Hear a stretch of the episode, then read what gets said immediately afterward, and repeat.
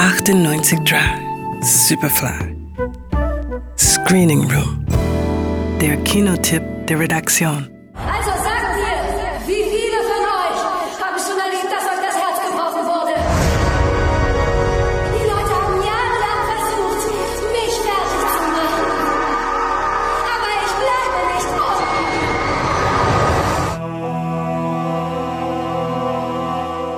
Popstar Celeste steht nach einer Reihe von Skandalen gerade vor ihrem Comeback. Die erratische Elektropop-Diva verdankt ihren Aufstieg einem Ereignis, das gleichzeitig ihr größtes Trauma ist. Sie hat als Teenager einen Amoklauf überlebt. Das Lied, das sie darüber schreibt, hebt sie in den Pop-Olymp und stößt sie gleichzeitig in die Mühlen der Musikindustrie.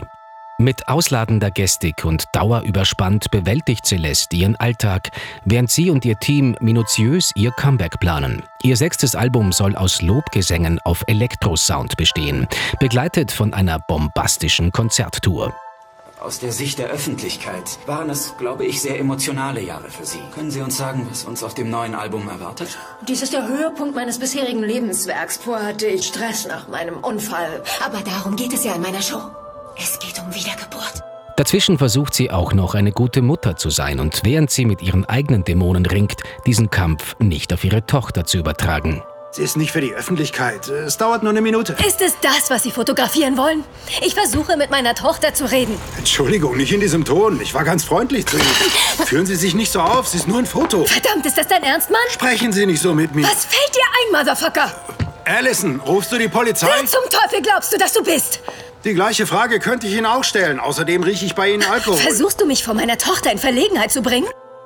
Macht und Pop, Pop als Ersatzreligion, das Leben in Zeiten der ständig gefühlten Bedrohung.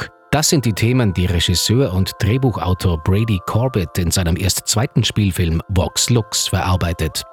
Der stilistisch versierte Regisseur hat eine faszinierende, düster unterkühlte Gegenwartsdiagnose geschaffen, die von einem tollen Ensemble getragen wird. Ein besonderer Clou ist dabei die Doppelrolle von Jungschauspielerin Raffi Cassidy. Sie spielt die junge Celeste und später deren Tochter. Eine mutige Entscheidung, die sich ausgezahlt hat. Ausgezahlt hat sich auch die Ausdauer von Natalie Portman, die sich für ihre Rolle nicht nur den Staten Island-Akzent angeeignet hat, sondern auch als Pop-Performerin überzeugt. Beim Dreh musste sie die 15-minütige Showsequenz mehrere Male ungeschnitten wiederholen. Eine Herausforderung, wie sie im Vorfeld zu Protokoll gegeben hat.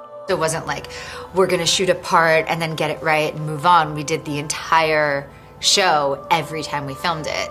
Um, so we did like, you know, it was like a 15 minute sequence over and over and over again.